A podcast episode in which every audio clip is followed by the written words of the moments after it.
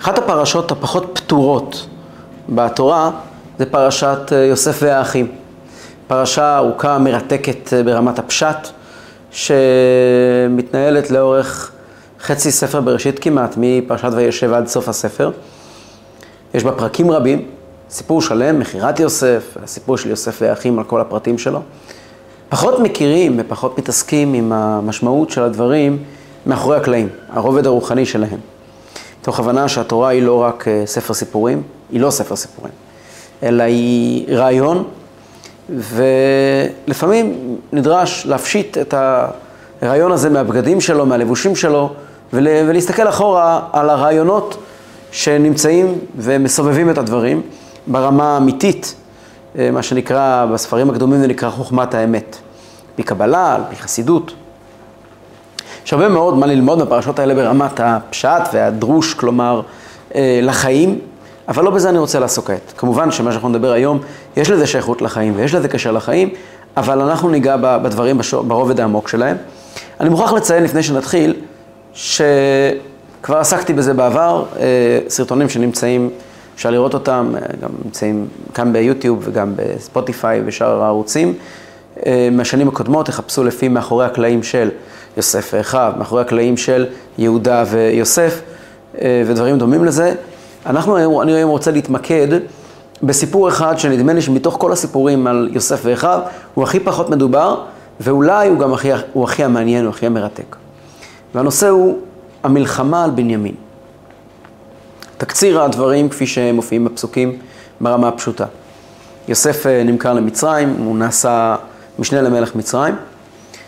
ורעב גדול על הארץ, ויוסף הוא המשביר, הוא הנותן בר, הוא מי שמחלק מזון לכולם, ומגיעים אליו מכל הארץ לקנות לחם, וגם אה, בני ישראל, אה, אה, עשרה, עשרת השבטים, בני ישראל, יורדים למצרים לקנות אוכל אצל צופנת פענח השליט המצרי, וכשהם באים אליו, הוא עושה להם תרגיל שלם, שבסופו של דבר הוא אוסר את שמעון, הוא מבקש מהם, אה, אם הם רוצים לשחרר את שמעון, הם צריכים ללכת להביא את, אה, את יהודה, את אה, בנימין, שלא לא בא איתם, אחיו הצעיר, שלא היה כל כך צעיר, הוא כבר היה למעלה בגיל 30 באותו זמן, אבל הוא אומר, אתם צריכים ללכת להביא את בנימין הצעיר, אחיו מאימא, ו, ו, וזה יהיה ההוכחה שאתם לא מרגלים, שלא באתם לראות את ערוות הארץ, אלא באתם באמת כדי להשיג אוכל. ונוצר ויכוח גדול האם להביא את בנימין, לא להביא את בנימין, ויהודה אה, לוקח ערבות אצל יעקב אבינו על בנימין, והוא אומר, אני, אנוכי אערבנו מידי תבקשנו, אם לא אביא אותי ואליך וחטאתי להביא כל הימים. ואז הם חוזרים באמת ליוסף, שעושה להם הצגה שלמה באמצעות גביע כסף. אה, בפסוקים כתוב על זה בקיצור, חז"ל מעריכים, איך שיוסף מקיש על הגביע ואומר, אה, יודע אני בגביע שלי, כל מיני דברים, למשל, הוא מושיב אותם הבכור כבכורתו והצעיר כצעירתו, זה גם כתוב בפסוקים, אבל חז"ל אומרים שהיה באמצעות הגביע, הוא אומר, הגביע אומר לי ש, שראובן צריך לשבת כאן ושמעון צריך לשבת כאן וכן הלאה, הוא מסדר את כל האחים לפי הסדר, ואז אומר, והגביע אומר לי שלבנימין אין, אה, אין אימא, וגם אני אין לי אימא, אז אנחנו נשב יחד. וכך הוא מפליא אותם בכל מיני אה, סיפורים שהם, ויכר יוסף את אחיו והם לא הכירו. בסופו של דבר הוא משלח אותם לשלום עם הסחורה שהם צריכים לקחת לארץ כנען, אבל לפני שהם יוצאים, הוא מורה לאחד מהעוזרים שלו, על פי חז"ל זה היה בנו מנשה, לקחת את גביע הכסף, את גביעי גביע הכסף, תשים בפי אמתחת הכתון. לקחת את גביע הכסף ולהחביא את זה בתוך אמתחת הכתון, כלומר אמתחת בנימין. והם יוצאים לדרך, הבוקר אור ואנשים שולחו, הם מגיעים לבית מלון, באמצע הדרך, והם מתיישבים, אה, וסליחה, הם לא מרחיקים מהעיר, ורצים אחריהם מבית יוסף, ומי גנב את הגביע? השאלה הייתה מי גנב את הגביע, והמחפשים מבית יוסף מחפשים באמתחותיהם, תוך כדי מחאות שלהם, לא גנבים. ויהודה אומר, מי שיגנוב את הגביע, הוא ימות, אין, אין דבר כזה. ויוסף אומר, אנשי יוסף אומרים, לא, לא, לא, מי שגנב את הגביע, הוא יימכר לעבד, הוא יהיה עבד ליוסף. והם פשוט בודקים מי הגדול הקטן עד שמגיעים לאמתחת בנימין, וכמובן ממצה הגביע באמתחת בנימין. ובאותו רגע מודיעים האנשים שבנימין עצור, עצור על פי החוק, והוא נלקח ליוסף אל מצרים. וכאן מסתיימת פרשת מקץ, שפותחת פרשת ויגש, עם סערה גדולה שיגע, שיהודה ניגש להילחם עבור אחיו. ויגש אליו יהודה ויאמר בי אדוני, ידבר נא עבדך דבר באוזני אדוני. והליכה רבך ועבדיך כי כמוך כפרעה. אדוני שאל מאת עבודיו לאמור, יש לכם אב או אח? ונאמר אל אדוני, יש לנו אח זקן וילד זקונים, יש לנו אב זקן וילד זקונים קטן, ואחיו מת ויבטר הוא לבדו לאמו ואביו ויבוא. והוא מספר הלאה שאתה ביקשת שנוריד אותו ולא הבנו למה, וכעת אני נלחם עבורו, תחקח אותי עבד והוא יעלה בשלום אל אביו. יוסף מסרב, אבל בסופו של דבר יוסף כשרואה את האכפתיות של יהודה, את התיקון של פתאום בני לאה דואגים לבני רחל, וכביכול אה, הסיבה שהביאה למכירה שלו בטלה, ולא יכול עוד יוסף להתאפק לכל הניצבים עליו, ויקרא הוציאו איש מעליי, ולא היה איש עם יוסף, בהתוודע יוסף אל אחיו, והוא אומר להם, אני יוסף העוד אבי חי. עד כאן הדברים ידועים, מפורסמים, וליתר פרטים אפשר לקרוא את אה, פרשת מקץ, פרשת ויגש, עם, עם אה, חז"ל על זה בלי גבול. אבל אנחנו כאן לא כדי להבין מה קרה ברמת הפשט, כמו שהזכרתי מקודם, אלא בעצם על מה, מה, מה מאחורי הקלעים, מה באמת קורה כאן. ונראה שהמפתח נמצא בגביע, בגביע של יוסף, גביע הכסף. מה, מה פירוש הדברים? הדברים שאני אומר הם מבוססים, מיוסדים על דברי חסידות שנאמרו על ידי בעל התניא, על ידי הרבי האמצעי בנו, על ידי הרבי צמח צדק נכדו, וגם על ידי הרבי מהרש, אה, שסיכם את הדברים במאמר, והרבי מהרש בנו של צמח צדק, וגם מופיעים שוב ושוב, גם בדורות שאחרי זה עד לרבי שלנו. אה, דברים מיוסדים על דברי חסידות לדורותיהם, אבל הנה הם. אנחנו יודעים שיש בין, אה, בין בני יעקב שתי מחלקות. יש מחלקה אחת של בני לאה, מחלקה אחרת של בני רחל. נקודת ההבדל בין בני לאה לבני רחל, שעל רחל נאמר, רחל היא יפת תואר ויפת מראה. יפת תואר ויפת מראה פירושו מושלמת. אין בה שום חיסרון. גם בני לאה, גם בני רחל, הם אנשים מושלמים, אנשים שיש בהם כל מידה נכונה, וחסר בהם את אלמנט החיסרון. זה גם חיסרון שחסר חיסרון. כתוב למשל על ההבדל בין שאול המלך לדוד המלך, שאול המלך היה מבני רחל, הוא היה נכד של בנימין. כתוב על שאול המלך, שגמרא אומרת בסנהדרין, למה מלכות שאול לא החזיקה? מפני שלא היה בה דופי, לא היה בה שום פגם. ולכן היא לא החזיקה מעמד. ואילו יהודה, העיקר של בני רחל, בני לאה, שהיא הייתה ועיני לאה רכות, הם פעלו תמיד מתוך איזשהו חיסרון, מתוך איזשהו פגם, מתוך איזשהו כאב. כבר נדרש לזה יותר לעומק. והפרשיות האלה שעוסקות ביעקב ובניו ובירידה למצרים, עוסקות ברובד הפנימי בשאלה איך מתמודדים עם מצרים. מצרים זה מיצרים וגבולים, מיצרים, מצרים זה, ה, זה סימבול להתמודדות של האדם עם עם החיים הקשים. ויש כל מיני דרכים להתמודד עם החיים הקשים. בגדול זה ראובן ושמעון ולוי ויהודה. והחיים הקשים פה כדי שנוכל לצאת מהם, לצאת מהם גדולים, לצאת ממצרים, להיגאל ולעבור את ים סוף ולקבל את התורה, אבל בזה יעסוק חומש שמות, אנחנו בחומש בראשית. חומש בראשית עוסק על השאלה הבראשיתית. חומש בראשית כולו עוסק בתכנון, באיך יהיה. השאלה היא איך מתארגנים נכון לקראת מצרים. איך מארגנים את מצרים, את, ה, את, ה, את השהייה שלנו במצרים, את, ה, את היחס שלנו להגבלות העולם, לטרדות היומיום, וכל מה שתבחרו לתרגם מצרים, ולכל הראש הגלות. איך אנחנו מת, מתארגנים מול, מול, מול הגלות, מול, ה, מול, מול האתגרים של היומיום, ו, ו, ונשארים פחות או יותר אה, בצורה נכונה, כך שנוכל גם לצאת ממצרים. המצרים, המעבר במצרים הוא מוכרח, אה, בקבלה מדובר על זה שזה מעבר בתעלת הלידה. אה, אין, אין, אין ברירה, חייבים להיוולד מתישהו, אבל כפי שאמרתי, בזה יעסוק ספר שמות. איך חיים במצרים? בזה עוסקים בפרקים האחרונים, האחרונים של ספר אה, בראשית. אגב, אמר אחד מגדולי החסידים, תלמיד של הצמח צדק, קראו לו רבי שמואל בצלאל, הוא אמר שפרשות החורף, כן, שאותם קוראים בחודש טבת, הן לובשות מעיל מאוד מאוד עבה, פלץ, מעיל, מעיל שעשוי פרווה. בגלל הקור. והוא אומר, גם הפרשיות האלה הן מלאות ב... הם, הם, הסיפור שלהם כל כך יפה, עד שקשה לחלץ מהם את התוכן הפנימי שלהם, הן עטויות במעיל. וכאן אנחנו יודעים שהקדוש ברוך הוא שולח את יוסף למצרים, גם ברמת הפשט דרך אגב, כדי להכין את הקרקע לבואם של בני יעקב. בני יעקב צריכים להגיע למצרים, זאת גזירת ההשגחה העליונה, כך נאמר ליעקב אבינו בברית בין הבתרים, לאברהם אבינו בברית בין הבתרים, צריכים להגיע לשם. כדי שהם יוכלו להגיע לשם, וכדי שהם יוכלו לעבור את זה בצורה נכונה, הם חייבים שיוסף, שמקבל וחווה את החיים אחרת מהם, כי הוא מבני רחל, והוא חווה את החיים באופן של יפת תואר ויפת מראה, שהוא יהיה שם לפניהם ויכין עבורם את הקרקע. גם ברמת הפשט, יוסף הוא מלך מצרים, מביא אותם בדרך כבוד, הם מקבלים מקום של מגורים מכובד בארץ גושן, ו- ולמעשה כל גלות מצרים עורכת ברמה של המרירות שלה, כלומר, ו- ומררו את חייהם בעבודה קשה ובחומר ובלבנים, מה שאנחנו קוראים בליל הסדר, זה היה בסך הכל 86 שנים. כמניין שנות חייה של מרים כאשר היא יצאה ממצרים.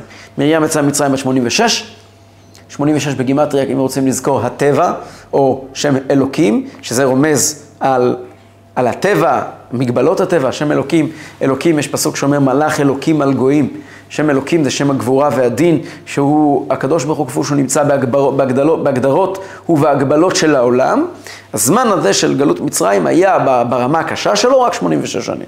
קודם לכן לא היה גלות קשה, גרו לא בארץ ישראל, זה גם גלות.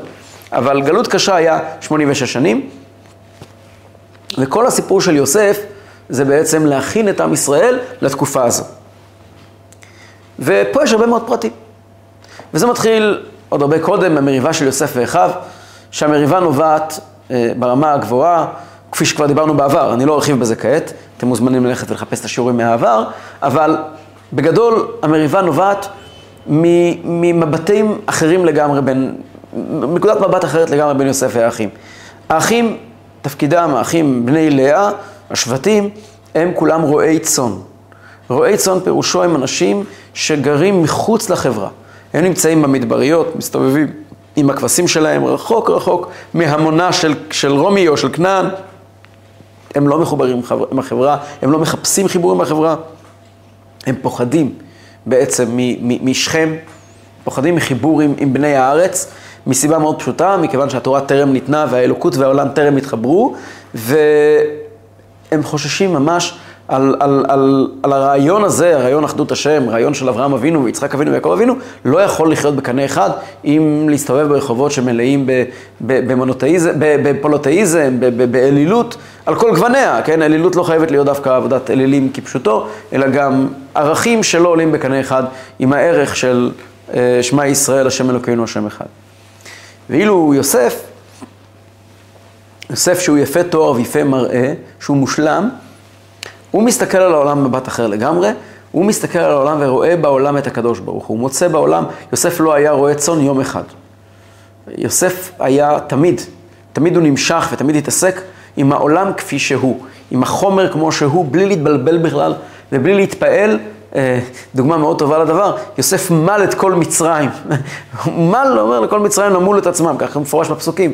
הרבי פעם שאל בשיחה בדרך הפשט, למה, למה יוסף מל את מצרים? איזה, יש מצווה כזאת למול גויים? והרבי עונה שהם הרי כולם נקנו עבדים ליוסף, וחובה על כל אחד למול את עבדיו. זה פסוק מפורש. אז יוסף מל אותם בתור עבדים, זאת אומרת, הוא כל כך לועג להם, הכל, הכל אצלו משחק לגו כזה, שהוא בונה ומפרק איך שהוא רוצה. זה יוסף. יוסף נקרא גם אה, צדיק, יוסף הצדיק. יש פסוק שאומר, אמרו צדיק כי טוב. טוב, אה, זה בספרי קבלה מופיע הרבה מאוד. טוב, זה גם בגימטריה 17, יוסף בן 17 שנה, כך פותחת פרשת יוסף. יוסף בן 17 שנה, טוב, יוסף הוא בחינת טוב. מה זה טוב? טוב פירושו טוב, שלם, מושלם, חסר כל פגע. יוסף למעשה לא פועל מתוך כאב. אה, כל האחים, רוב בני האדם בכלל, פועלים מתוך כאב, יש אמביציה, יש רצון לפעול. אצל יוסף אין כאב, יוסף הכל ב- ב- ב- מתוך שלמות. דבר מאוד נדיר, דבר שהוא מיוחד ליוסף, ולכן הוא נקרא צדיק. מה זה צדיק? יש חז"ל שאומרים, עמוד יש שעליו עומד כל העולם, וצדיק שמו, שנאמר, וצדיק יסוד עולם. המילה יסוד היא גם מילת מפתח פה.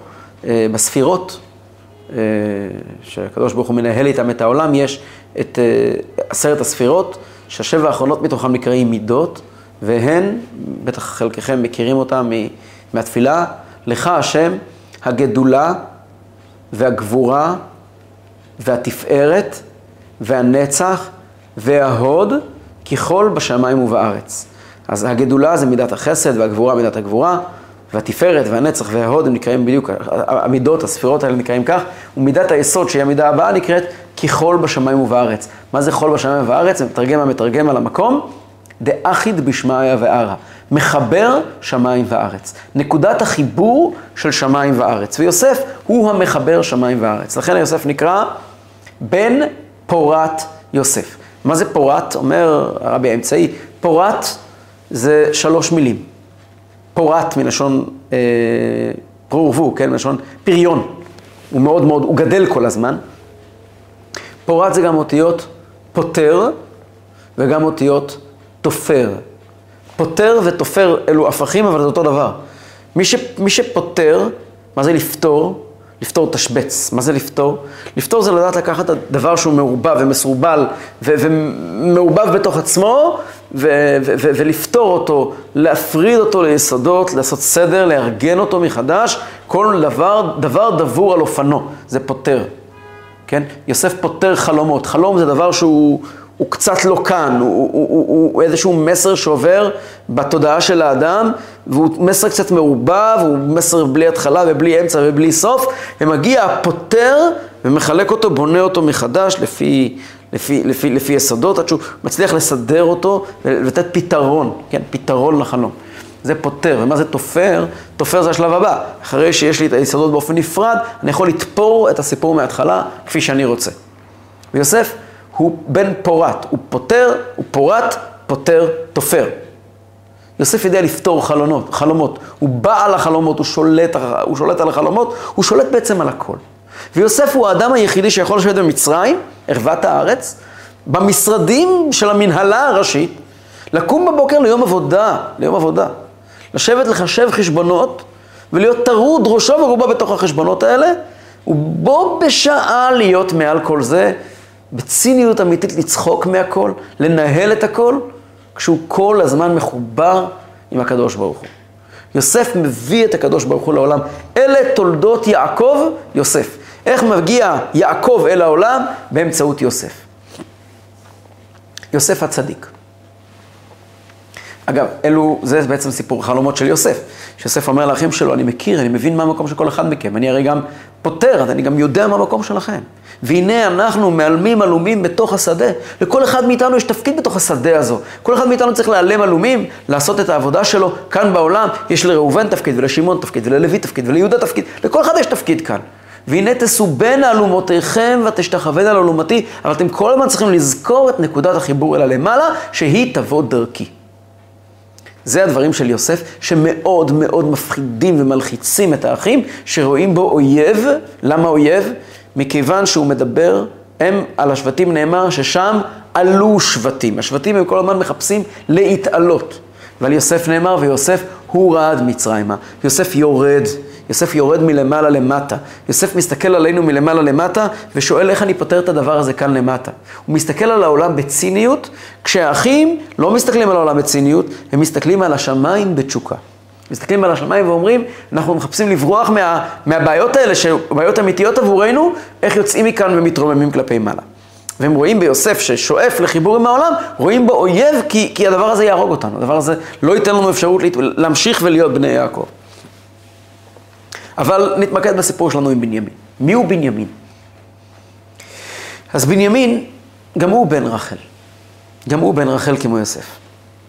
ובקבלה מדובר תמיד, נקרא, שיוסף נקרא צדיק עליון, ובנימין נקרא צדיק תחתון. אם אנחנו מדברים על עמוד שמחבר את העולם, את השמיים ואת הארץ, דאחיד בשמיא וערה, בעמוד הזה ישנם שני אלמנטים. יש אלמנט של השמיים שיורדים אל הלמטה, אל הארץ, ויש אלמנט של הארץ שעולה אל השמיים. נקודת הממשק הזאת זה יוסף, יוסף ובנימין. פסוק אומר, מי יתנך כאח לי, יונק שדי אמי, אמצעך בשוק אשקך. אומרים חז... פסוק בספר, בספר שיר השירים, מגילת שיר השירים, אומרים חז"ל, מי יתנך כאח לי, כאהבת יוסף את בנימין, כן? יונק שדי אמי, שהרי בנימין נולד מאותה אימא של יוסף, ולא כל יתר האחים שנולדו באותו אימא, אמצעך בשוק, אמצעך בחוץ. יוסף אומר, אבל אתה בחוץ, אני בפנים.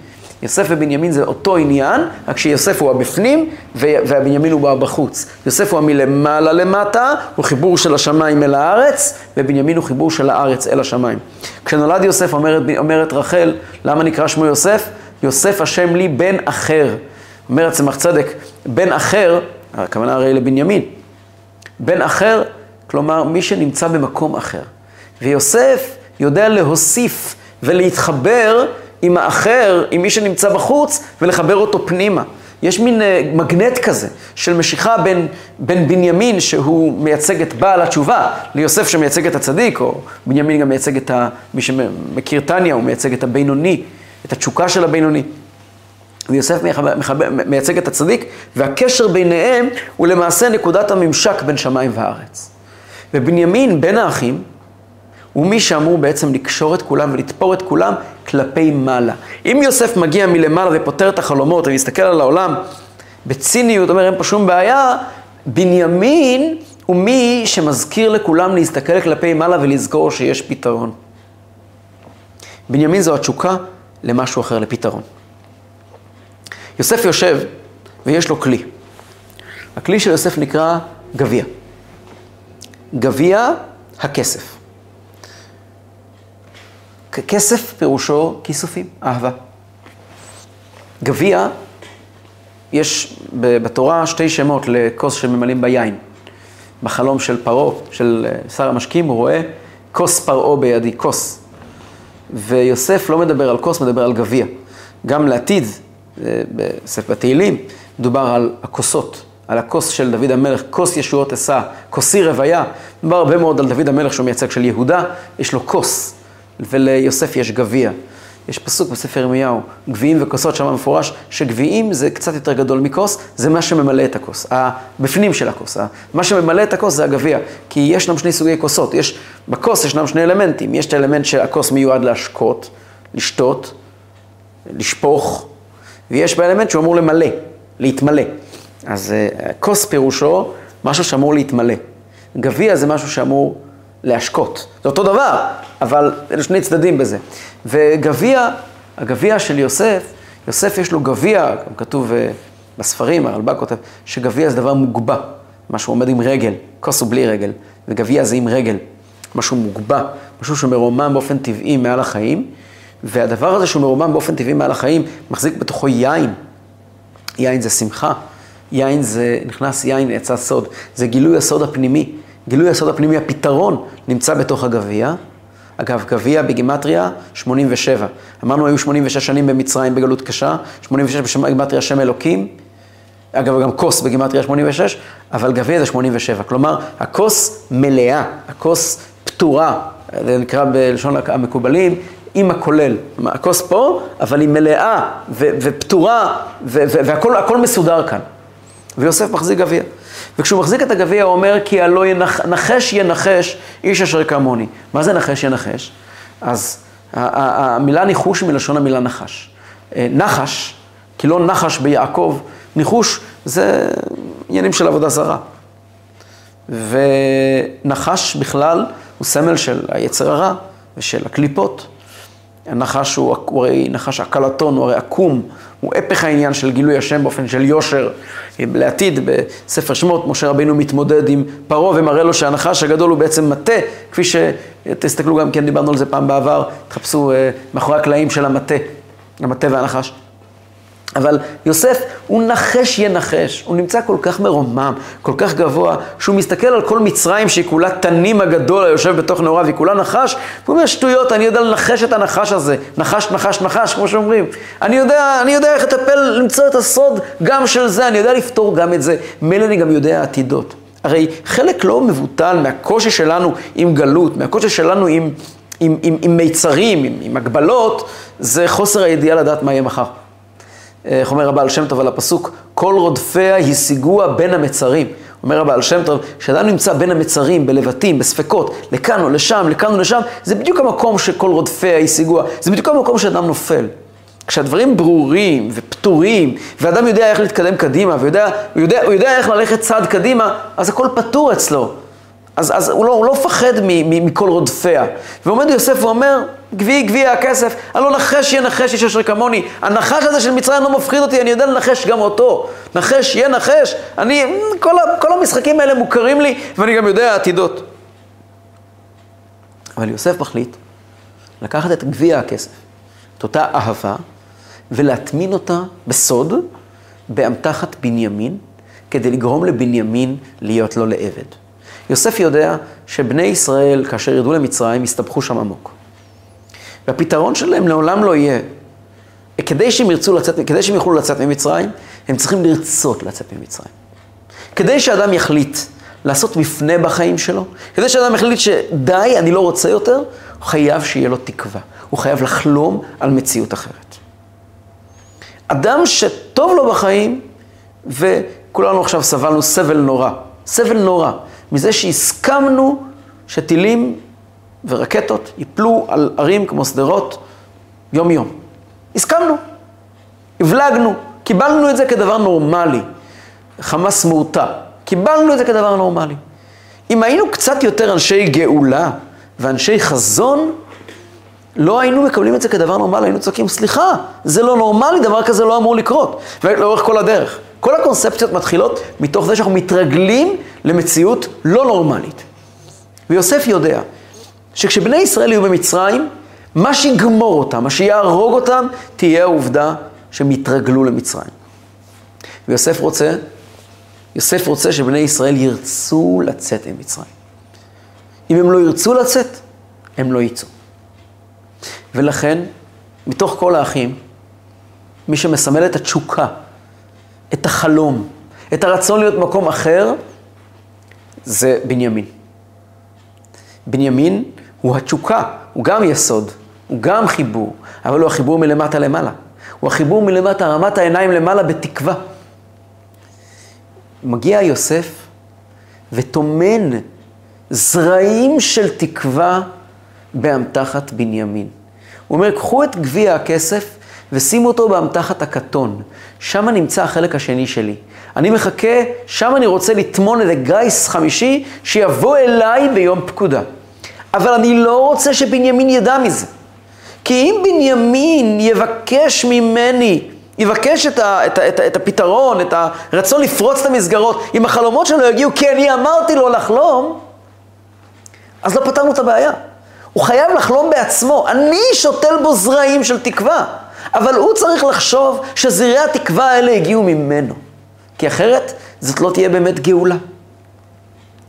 בעל התניא אומר, לפעמים בזמן התפילה, יהודי מרגיש רצון להשתנות, רצון להיות יותר טוב. אלו זרעים שהצדיק, יוסף הצדיק, זרע בך, ורוצה שהם ינבטו בתוכך. כי, כי, כי יש בך אלמנט של בנימין, של תשוקה, של רצון, של תקווה, והם צריכים לנבוט, הם צריכים לצאת החוצה. ויוסף אומר, אני חייב שגביעי גביעי הכסף יהיה באמתחת בנימין. יהודה מתנגד לזה. ויהודה נעמד מול יוסף ואומר לו, בי אדוני, תקשיב, זה לא בסדר. למה? זו משפחה מעניינת, יש לאבא שלי היה שתי נשים, האישה הזאתי, שקוראים לה רחל, יפת תואר ויפת מראה, היא הולידה שני ילדים אאוטסיידרים. ילדים של חלומות. יוסף בא לחלומות, שמסוגל לדבר, היה, היה לו אח, שראה, הסתכל בעולם הגדול וראה למרחוק, ואחיו מת. הוא נטמע בטומאת מצרים, נטמע בעין וגם באלף, בטומאת מצרים. הוא לא חלק מאיתנו היום. אחיו מת, איבדנו אותו. היה לו אח יותר מוצלח ממנו. אחיו הגדול ואחיו מת. החלומות האלה, המבט על העולם הסלחני, חוסר הפחד משינוי, הוא דבר נורא מסוכן. מגיע יהודה כמנהיג ואומר, החלומות האלה על שינוי הם הדבר הכי מסוכן שיכול לקרות לנו. אתם מכירים את ההורים ואת המורים ואת המדריכים הרוחניים שפוחדים מחלומות עצמאיים של ילדים או של מבוגרים. אתם מכירים גם בציבוריות, כולנו מכירים, את הרצון לדכא מישהו שהוא אאוטסיידר. מגיע יהודה ואומר ליוסף, תקשיב, אחיו מת, ויוותר הוא לבדו לאימו, מה, מהסוג הזה של היפת תואר ויפת מראה, נשאר רק הוא. וגם זה בגלל המסירות נפש של אמא שלו. ואביו ואבו, הוא חייב להישאר בקשר עם אבא שלו. הוא חייב להיקשר, להישאר מחובר לאבא שלו. מי זה אבא שלו? אבא שלו זה יעקב. מה זה יעקב?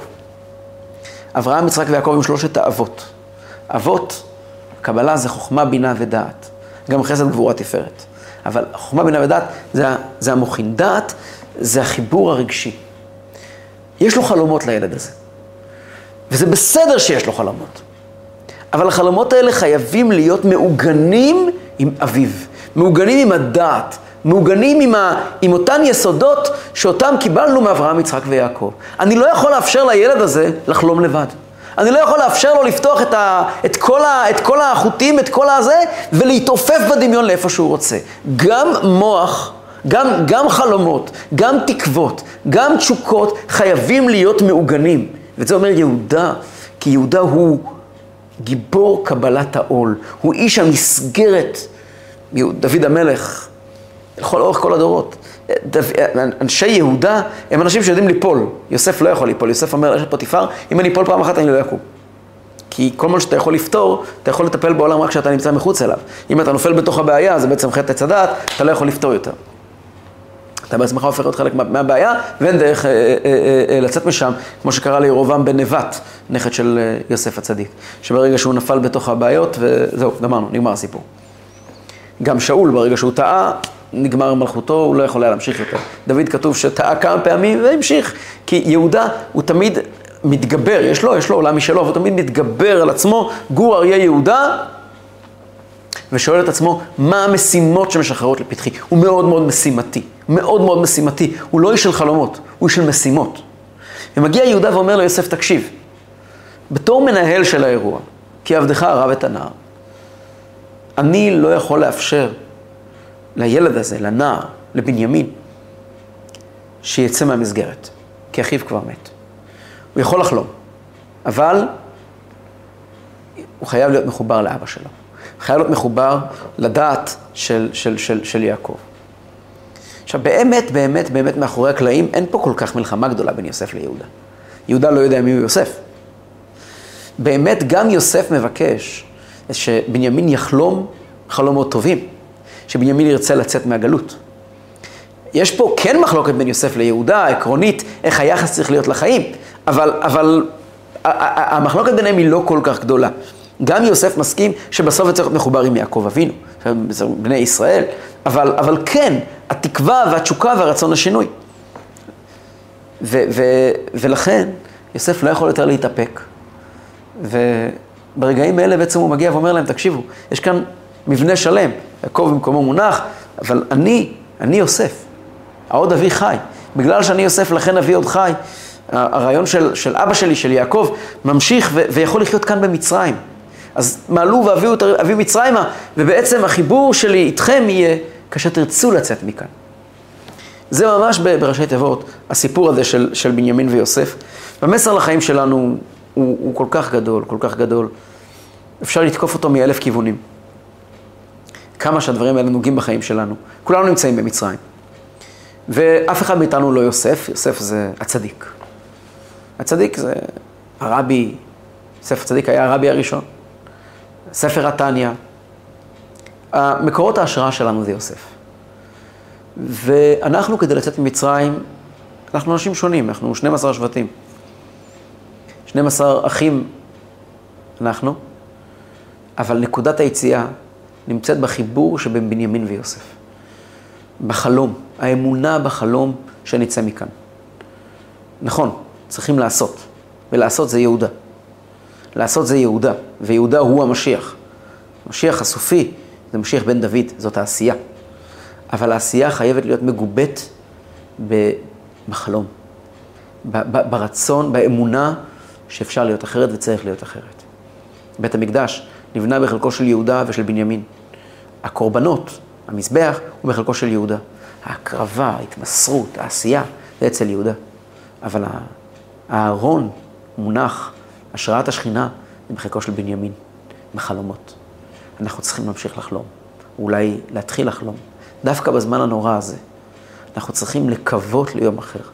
לרצות שיהיה אחרת. כי אם לא נרצה שיהיה אחרת, לא יהיה אחרת. אנחנו, מאיתנו ביקשו, בשלב הזה, לחלום. ויוסף הצדיק זרע בנו זרעים של חלומות. אז בואו כולנו נחלום.